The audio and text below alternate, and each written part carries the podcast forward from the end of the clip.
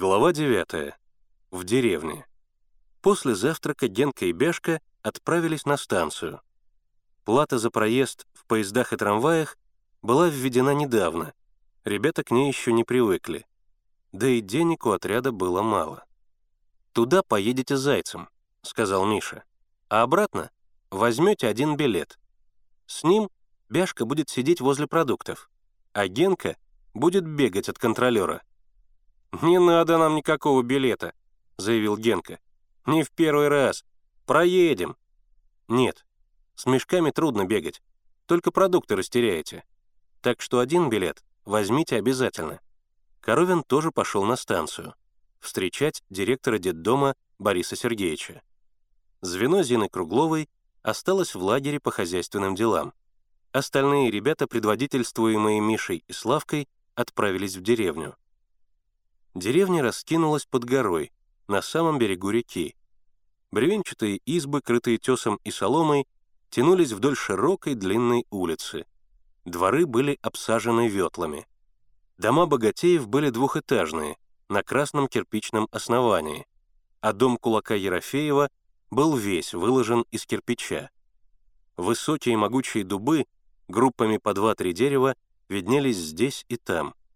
Возле новых, выложенных из свежеобтесанных бревен срубов, валялась на земле желтоватая стружка.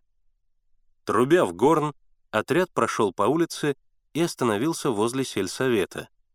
За ним тянулся длинный пустой сарай. Это и был будущий клуб.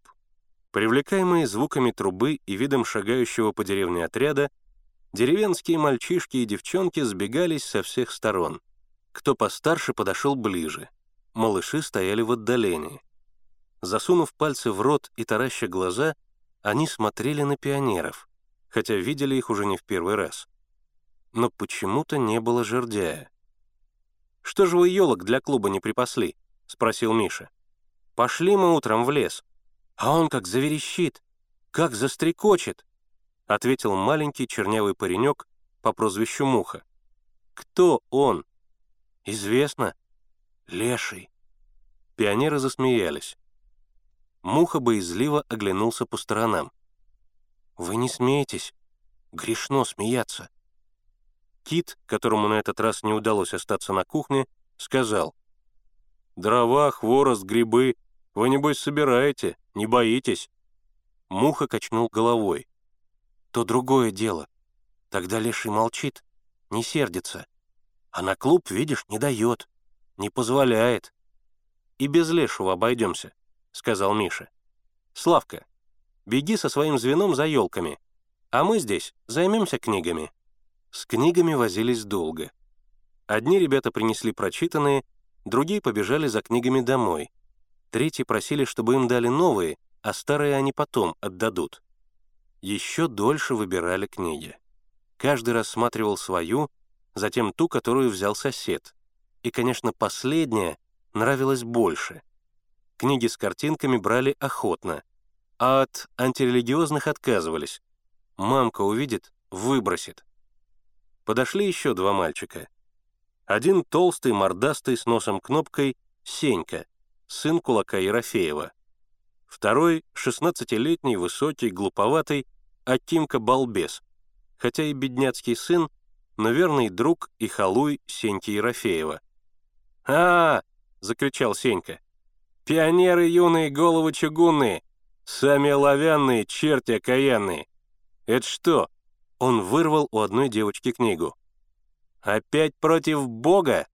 Потом с заискивающей и в то же время нахальной улыбкой обратился к Мише. «Дал бы и мне почитать, а?» «Дать можно, только не эту. Эту Вера берет». Миша хладнокровно взял из рук Сеньки книгу и возвратил ее Вере. «Подумаешь, Верка сопливая!» — хмыкнул Сенька. Потом ехидно спросил: «Что это вас так мало? Разбежались, что ли?» «В лагере остались», — ответил Миша. «Знаем!» — Сенька обернулся к Акимке балбесу. «Разбежались кто куда! Теперь не соберете!» «А ты и рад!» — укоризненно заметил Муха. «Помалкивай, Муха!» — огрызнулся на него Сенька. «Ты мне плод подавай, слышишь? Голову оторву. Не брал я твоего плота. Врешь, брал.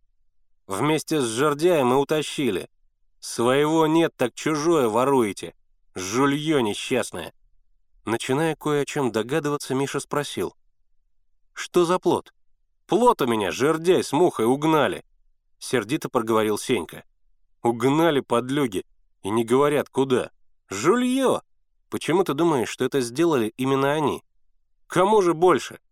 Жердяй вор. Брат его Кузьмина убил? Убил. Наплачется теперь в тюрьме. Какой брат? Какого Кузьмина? Ничего не понимая, спросил Миша. С радостным удивлением сплетника Сенька уставился на Мишу. А ты не знаешь? Ничего не знаю. Так ведь Николай, жердяев брат, Кузьмина убил. Делая страшное лицо, сказал Сенька. Кузьмина, мужика нашего одного. Из револьвера-то застрелил. Как же вы не знаете? Там уж вся деревня была. И доктор приезжал, и милиция. Уж их в город увезли. И Кузьмина мертвого, и Николая, бандита этого. Когда это было? Где? В страшном волнении спросил Миша. Утром сегодня. На Халзином лугу. Там его Николай застрелил. И лодку куда-то запрятал. А еще активист считается. Все они активисты, бандиты. А где жердяй? Кто его знает? Дома сидит. Стыдно, небось, людям в глаза смотреть. Вот и сидит дома. А вы и не знаете ничего. Эх вы, пионеры, комсомольцы. Пошли, Акимка. И они, лузгая семечки, в развалку пошли по улице. Ошеломленный, Миша растерянно глядел им вслед. Может быть, Сенька все наврал? Но Муха печально проговорил. Это он верно рассказал. Николая заарестовали и в город увезли, на телеге. Миша приказал Славке вести отряд в клуб, а сам побежал к жердяю.